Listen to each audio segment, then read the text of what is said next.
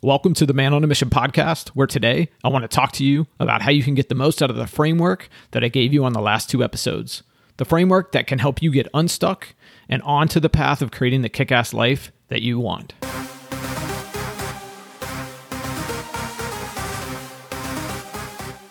So, on the last two episodes, episodes number two and three, I broke down the exact framework that I use to get myself and my clients unstuck. In episode two, we discussed the first part of the framework, which is the need to determine where and who you are right now. Then, step two is to decide what you want and figure out why you actually want it. Then, on episode number three, I talked about step three, which is actually creating your action plan and then implementing, evaluating, and iterating your way forward. So, on today's episode, I want to dig a little bit deeper and give you a few tips on how you can get the most of using that framework to help you move forward. Now, that framework that I gave you is actually a great way to help you get started down the path of getting yourself unstuck. It's actually a step by step process that you can follow to start getting the results that you want and changing your life for the better. But it does come with a few caveats. So, here are a few things that you can do to make sure you get the most out of it. Number one, you have to do the work. Because in every part of the framework, I give you things that you actually need to do. There's exercises and assignments that require you to sit down and do them. So don't half ass your way through these things. Don't just listen and try to think your way through it.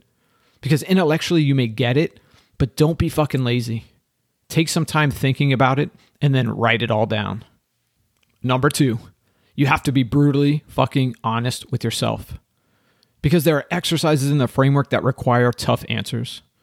And as men, it isn't easy admitting some of the truths or feelings that may come up.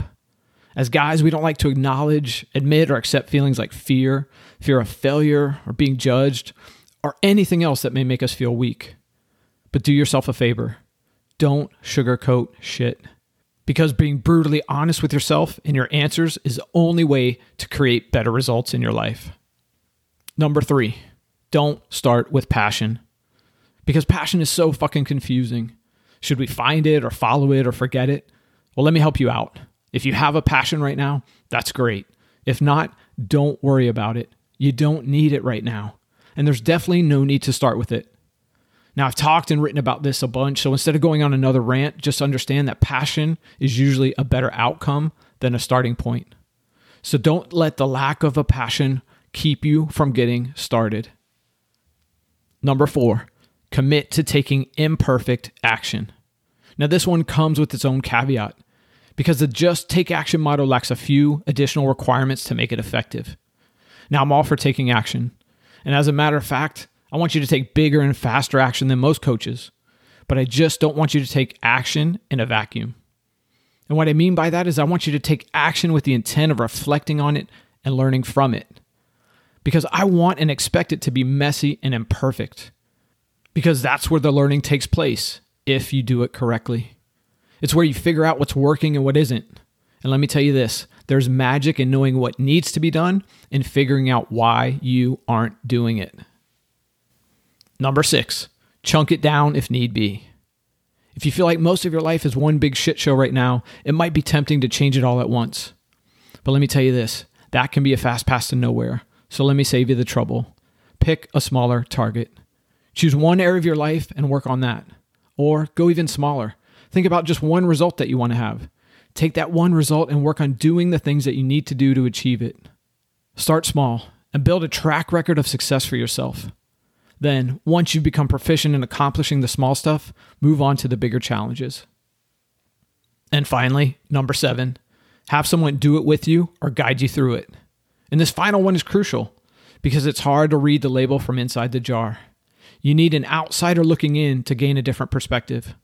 So have a trusted friend, mentor, or coach take you through the process, or even do it with you.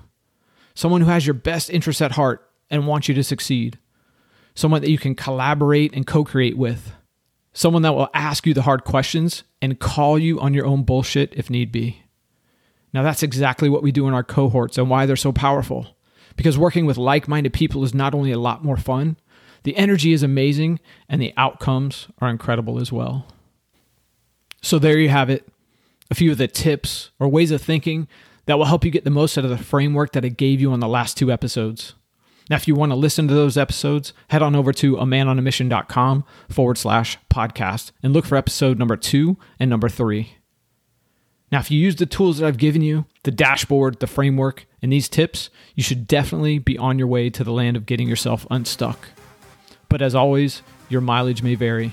So, if you need any help or have any questions, or if you want to work with me to help you get it all figured out, you can reach out to me at a man on a mission.com forward slash work with me. So that's it for now, and I hope to catch you on the next episode.